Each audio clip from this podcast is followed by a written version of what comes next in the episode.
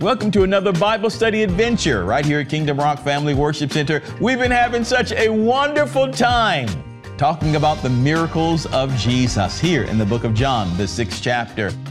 And um, we're going to go into a part two tonight of what we started on on last week as Jesus was um, performing a miracle with the fishes and the loaves. If you're just joining us, we're in a series entitled The Miracle Man. And yes, Jesus is the miracle man. And it is our goal in this series to discover, to uncover, to reveal uh, how Jesus performed these miracles and uh, as much as we can. And of course, how the people received them so that we may receive them ourselves and so that the Lord may use us uh, to impart a miraculous work in the lives of others. So this is so awesome. Thank you so much for being with me in this journey. Well, this is part number six of the series, and I'm excited that you are here. Now, don't forget to go to our website at kingdomrock.org. It's there that you can watch today's video and also hear the audio, uh, get access to the podcast, and so much more. Uh, so check it out today at uh, kingdomrock.org. All right, so let's go back into John, the sixth chapter, and let's go into a part two of this. All right, let's go ahead and read it. It says this. We're going to read verses uh, 1 through 15, and then we'll go ahead and go further. All right, it reads like this John 6, verses 1 through 15. After these things, Jesus went over the Sea of Galilee, which is the Sea of Tiberias, and a great multitude followed him because they saw his miracles, which he did on them that were diseased. And Jesus went up into a mountain, and there he sat with his disciples.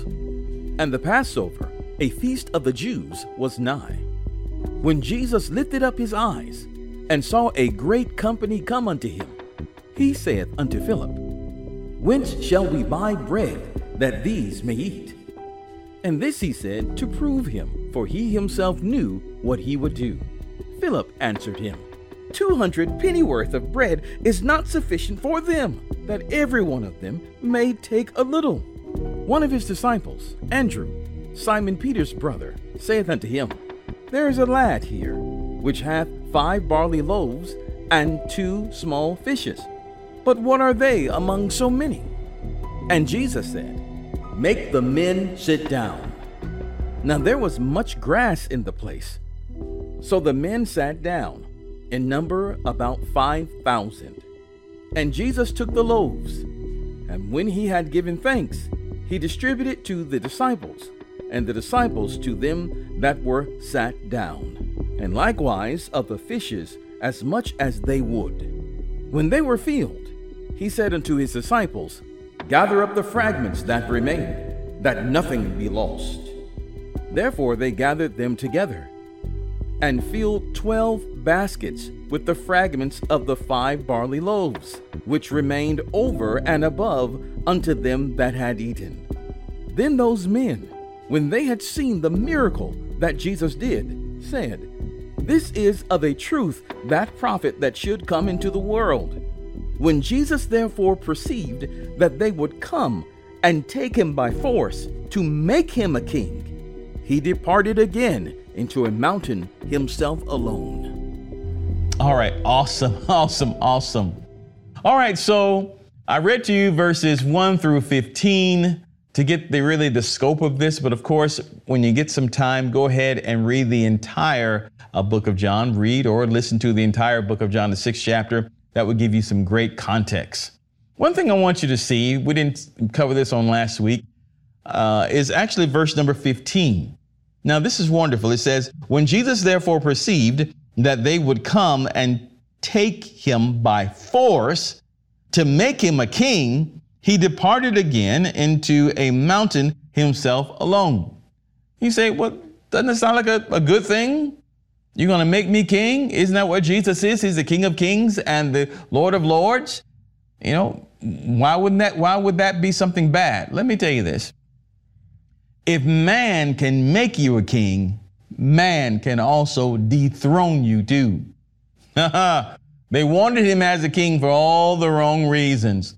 And that's not what Jesus came to do. They want him to be the king of the fishes and loaves, to always supply their needs. But they weren't, they didn't see him as savior and Lord. They only saw him as provider. That's it. They didn't see him as anything else.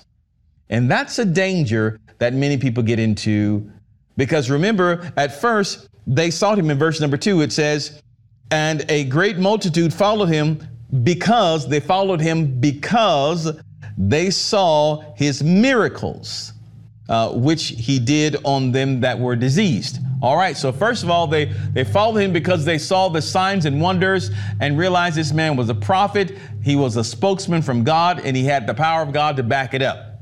But later on in the same chapter, they began to seek Jesus again. And Jesus said, Hey, you guys are not seeking me or following after me because you saw the miracles, but because you ate bread and were filled. In other words, you are seeking after my provision. You're seeking after my hand, but not my heart, not who I truly am. Understand something. If you get someone's heart, you get everything that they have. Unfortunately, there are a lot of con artists in this world who understand that principle. If they can get your heart, they can get everything you have. You, you freely give them your money, you freely give them this or that. You freely give it all to them if you have their heart. But also, we can see this see this on the good note too.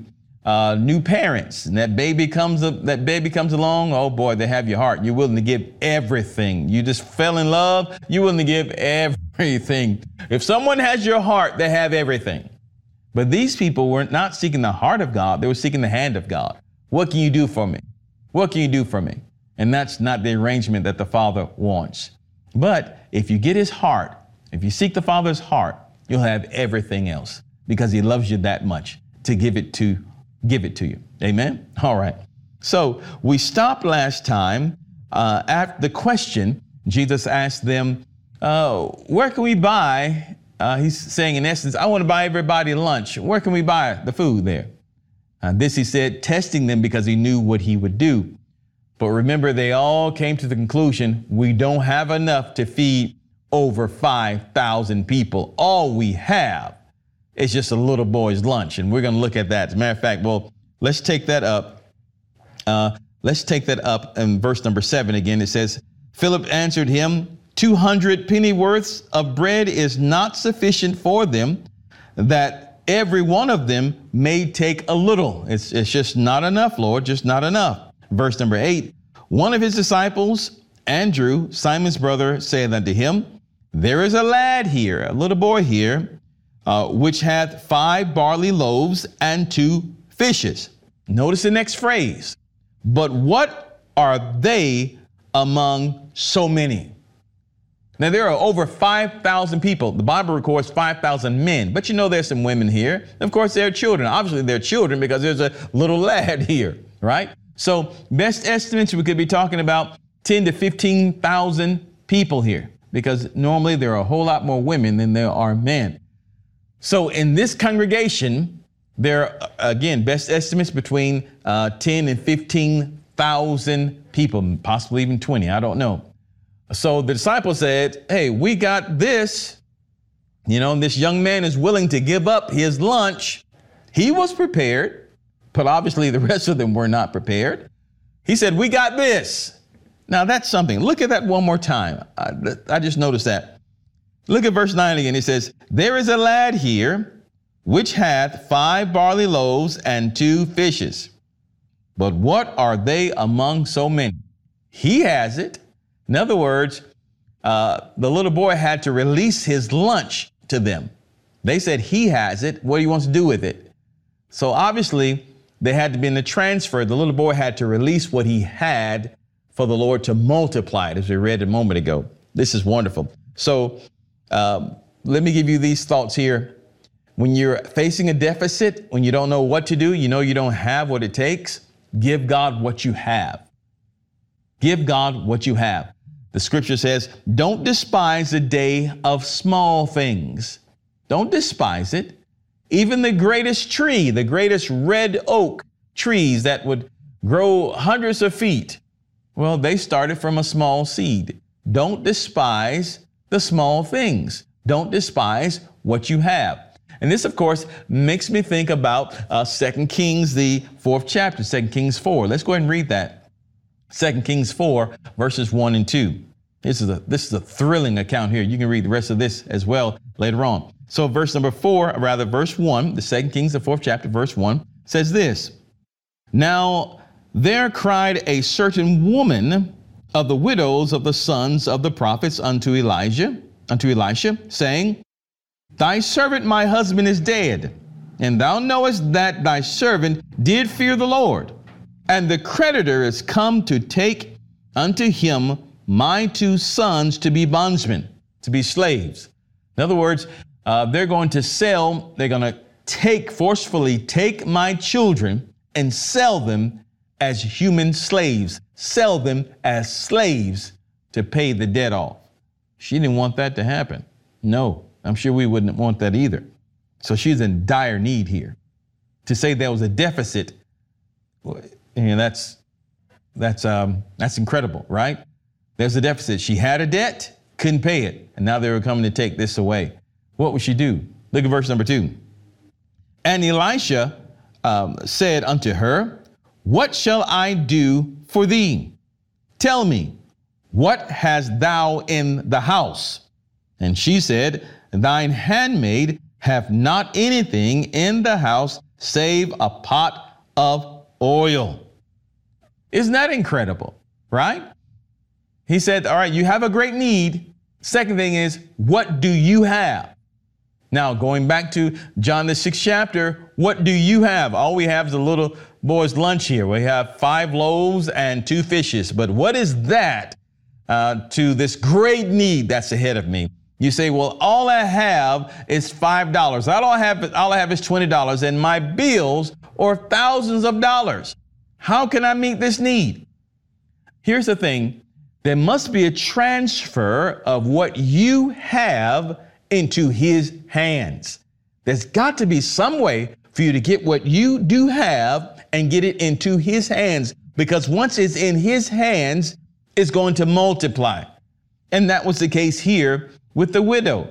He told her, "All right, you got this oil. Well, go and read the read the rest of when you when you get home uh, or when you get a chance. Second Kings, the fourth chapter, and you'll find that there was a miraculous duplication of oil in her home. So much she had she had so much oil from that one pot of oil. She uh, ended up with so much oil that she uh, sold all the oil that she had, and there was more than enough money there more than enough money to pay off the debt, and then her and her sons lived off of the rest.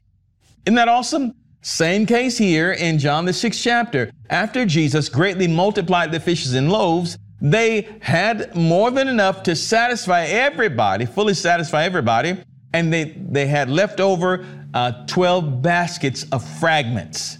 Now that's just awesome. And that number 12, too, also is highly symbolic, by the way. They had 12 baskets of fragments left over. 12 is the number of uh, God's power or symbolizes or, uh, yeah, symbolizes or signifies God's power and authority. And it also talks about uh, divine foundations. Well, how many children did Jacob had? He had uh, he had 12. And those 12 children became 12 princes, and of course, eventually became 12 tribes of Israel. How many disciples did Jesus choose? 12. And in the book of Re- Revelation, uh, maybe the 14th chapter, I'm not sure, but the book of Revelation, uh, there were 12 foundations to the new city, to the new Jerusalem, the holy city. 12, 12, 12. So again, 12 talks about foundation, it talks about power and authority. So for the Lord to uh, institute this, to have 12 fragments, 12 baskets left over, talked about, we can see the, we see it this way, the residue of the power and the authority of God all in that place. And this is just, just wonderful. So there has to be a transfer of what you have into his hands. Don't despise the day of small things. Let's also talk about uh, Romans, Romans, the fourth chapter. Let's look at verse 18, 19, and 20. Let's talk about Abraham. Let's talk about Abraham because really, again, why is this miracle so important? Of course, for a number of reasons, but here the Lord shows us how that He has the ability to bridge the gap between your lack and His abundance. He has the ability to bridge the gap between your lack, your deficit, and his abundance. Remember, the Lord said he will supply all of your needs according to his riches and glory by Christ Jesus. Again, in Psalm 23, the Lord is your shepherd and you shall not want. He has the full supply and we have lack. And when we come to the end of ourselves, we become a, a candidate to receiving all that he has. But we have to make a transfer of what we have into his kingdom.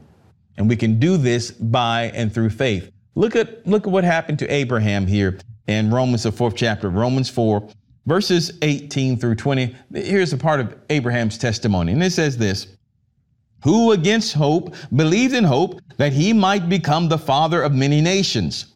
According to that which was spoken, so shall thy seed be. Listen to this. Abraham had no hope. you know, and we're going to see this. Let's go ahead and read it. It said in verse 19, and being not weak in faith, he considered not his own body now dead when he was about an hundred years old, neither yet the deadness of Sarah's womb. All right. So to say that Abraham had no strength, again, is an understatement. He was about a hundred years old. God promised him a child. A hundred years old. I mean, things stopped working after a while.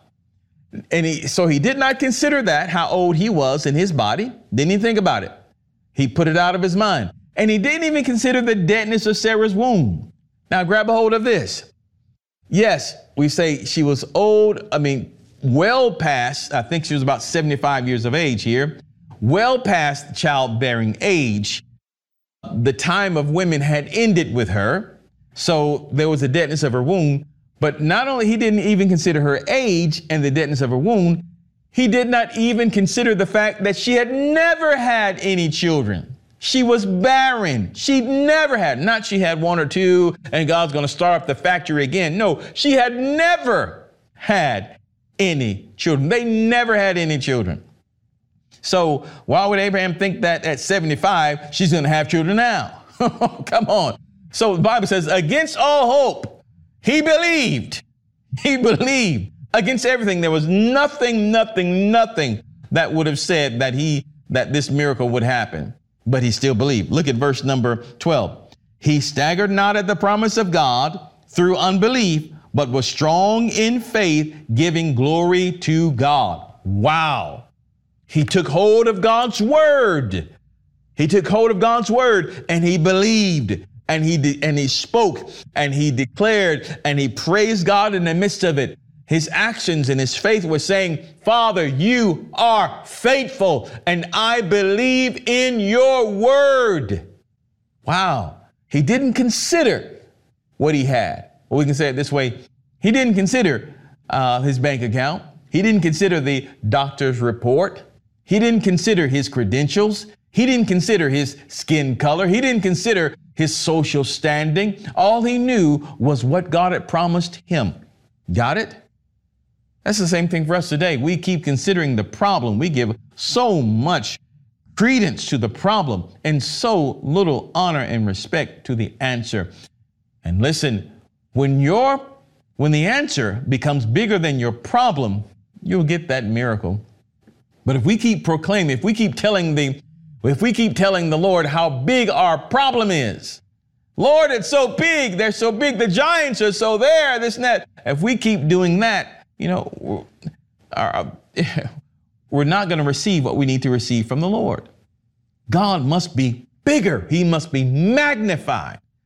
Even in the midst of your pain, declare, Lord, you are my healer. You are my healer. And it's by the stripes of Jesus, I am healed. God, you are faithful. And give him praise for his faithfulness. Give him praise, Father. You're such a good healer. Lord, you're such a good provider. Hallelujah. Right there in the face of it all, you testify that God is faithful and that God is able. Glory to God in the midst of it. That's what Abraham did. He didn't consider the weakness of his body, neither the deadness, the infertility of Sarah. No, he just considered the promises of God. So again, don't despise the small things. Don't despise what you have. Just put it in the hands of God and watch it multiply and increase the impact. Now look at verse number 10. This is wonderful. We're going to close this out. And we can go into a part three and a part four on this. But look at verse number 10. Look what Jesus did. Jesus is saying here, in essence, verse 10, get ready. Look at this. Uh, verse 10 says, And Jesus said, Make the men sit down, make the people sit down. Now there was much grass in the place. So the men sat down in number about 5,000. In other words, this was a move of faith, right? Jesus asked them, I told them, hey, I want to feed everybody. What we got? Mm-hmm. When, when can we, I mean, where can we buy it? They said, we don't have anything, Lord. We, I don't have enough to meet this need. Then he says, tell them all sit down. Now you're going to tell all those people to sit down. You're going to have to do something because now they're in a position to receive. Now they're in expectation. God's about to do something. Now they're, uh, they are preparing to receive from God. You got that? Oh, this is so wonderful. Can you see this? They have now prepared to receive from God. You said, well, you know what? We need more food in our food bank. But there's nothing here. Well, clean out the warehouse. Get ready for it. you said, well, I need another car. Well, clean out the garage. Get ready for it. Hallelujah. You say, uh, I need a job. Well, buy you some new clothes for an interview. Praise God. Or, or iron a shirt. Get ready for this increase because God's about to move. Prepare for your increase. Glory to God. You say, well, I'm in an empty church and nobody's here. Make sure, make sure the place is clean. Uh, put out extra chairs. Prepare for the increase. Glory to God. I believe in the Lord for this money. We'll make plans of what you're going to do with it, who you're going to pay, and how this and that and the other. Prepare for the increase. Jesus told them, make them all sit down. I can just like some hear some thunder, you know, and lightning. Hey, make them all sit down. God's about to move. Prepare for the increase. See, that's another word for us tonight, isn't it? Jesus says, prepare for the increase. Stop looking at the problem. Prepare for the increase. Once you Give the Lord what you have. Now it's time to prepare for the increase. This is wonderful. Let's look at verse 11. And Jesus took the loaves, and when he had given thanks, he distributed to the disciples, and the disciples to them that were sat down. And likewise the of the fishes, uh, rather, and likewise of the fishes as much as they would. So Jesus did it, right? He gave look at the pattern here. Jesus took what they had in his hand, he multiplied, he gave it to the disciples, and the disciples gave it out to the people. See, that's God using us, using us to meet the needs of others. That's God working his miracle, using us, using us to work a miracle in the lives of others. Who had the fishes and loaves first? Of course, the Lord. Well, the little boy, right? but didn't have enough for everyone. So the Lord took it in, and then it began to multiply from the Lord's hands, from Jesus' hands to the disciples. Now the disciples were carrying all of this, and the disciples had to give it out to the people. So those that are closest to God are really going to be first partakers of this thing first. And then the Lord will trust you to divide it to the others. Oh my goodness. When the Lord begins to multiply the wealth, can He trust you to divide it to the others, to give it to the others? Or will we just simply keep it all to ourselves? I believe the Lord will use those that uh, we can say it this way if He can get it through you, He'll get it to you. Glory to God. But it all started with something little, how they entrusted it in the Lord's hands, and He greatly multiplied it. This is wonderful. Look at verse 12. And when they were filled, he said unto the disciples, Gather up the fragments that remain, that nothing be lost. So the Lord's not wasteful. And they gathered the fragments. And of course, as we said last time, there were 12 baskets of fragments that were left over, remnants, or we can say symbolizing God's power and authority, his government, government, and the number of foundation. Oh, this is wonderful. 12 disciples, 12 tribes of Israel, uh, 12 foundations of the holy city, Jerusalem, there in the book of Revelation. 12 is a very powerful number. So we see here how God uses power and authority, work this miracle to meet the needs of the people.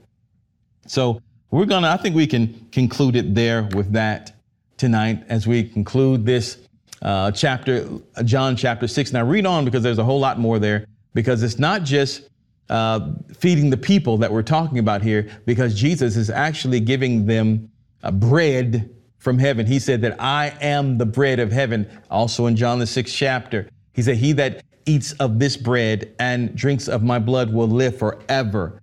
So it's not just feeding the people that he's talking about here. He's actually showing them who he is. And remember, this was the Passover celebration, and Jesus is our Passover lamb. He's the one who gives his life so that we may live, so that we may be protected, so that we may be saved or delivered from the wrath of God. And that's what happened there in the first Passover. Praise God, the children of Israel were safe from the judgment of God going through the land because of the lamb's flesh uh, that they were eating in the house and because of the lamb's blood that they were striking upon the doorposts and sideposts of their homes. They were safe from judgment, safe from the wrath of God because of the lamb. So this also again was the Passover feast, or the Passover feast was nigh, was near, and Jesus was telling them, Hey, I'm the Passover. I'm going to give you uh, my flesh in, in essence. And then later on in that chapter, tells them about his blood and how he's going to save, heal, and deliver and set them free. Yes, you can have a miracle from the Lord, and God is waiting to do that for you, but you've got to invest what you have into his hand. Praise God. So let me go ahead and just say a short word of prayer with you, and then we'll close out tonight. Thank you, Father, so much for this account here in the book of John, the sixth chapter. Lord, I do pray that you will show us what we have in our hand, what we have in our house, what you're willing to use to greatly multiply in our lives to produce this miracle, to bring us uh, what we need to fulfill uh, this deficit or this need in our lives. Lord, we thank you for being our good shepherd. We shall not want. And we thank you, Lord, for providing what we need in order to receive what we must have. Lord, we praise you for your faithfulness and we thank you. We release this word into your hands. In Jesus' name, amen. Awesome. Hallelujah. Well, you made it to the end of another Bible study adventure here at Kingdom Rock Family Worship Center. We're going to go into another part of the miracles of Jesus on next week. So make sure that you're here with us. Now, don't forget to go to our website at kingdomrock.org. It's there that you can see today's video uh, or tonight's video whenever you're watching. And uh, you can also hear the audio part of it and get links to our podcast and so much more. So just log on to our website at kingdomrock.org and be blessed. Don't forget to click the contact button and leave us your prayer request and your comment. I would love, love, love, love, love to hear from you. And if the Lord so leads you, uh, click the give button and give into the ministry. A little bit goes a long way. And we thank you so much for your either uh, one time gift or maybe you want to partner over several months. I don't know. But whatever you do, we thank you for it in advance. We love you guys and we're praying for you. Until next time, remember that Jesus loves you and so do we. Choose Him as your Lord today. Only He can make a way. I'll see you on the next time. Bye bye. Well, we pray that you were blessed and encouraged by today's message. Don't forget, you can connect with us at our website at kingdomrock.org. It's there that you can hear today's message as well as the entire series, so check it out today. Until next time, remember that Jesus loves you, and so do we. Choose Him as your Lord today, only He can make a way. We'll see you on the next time.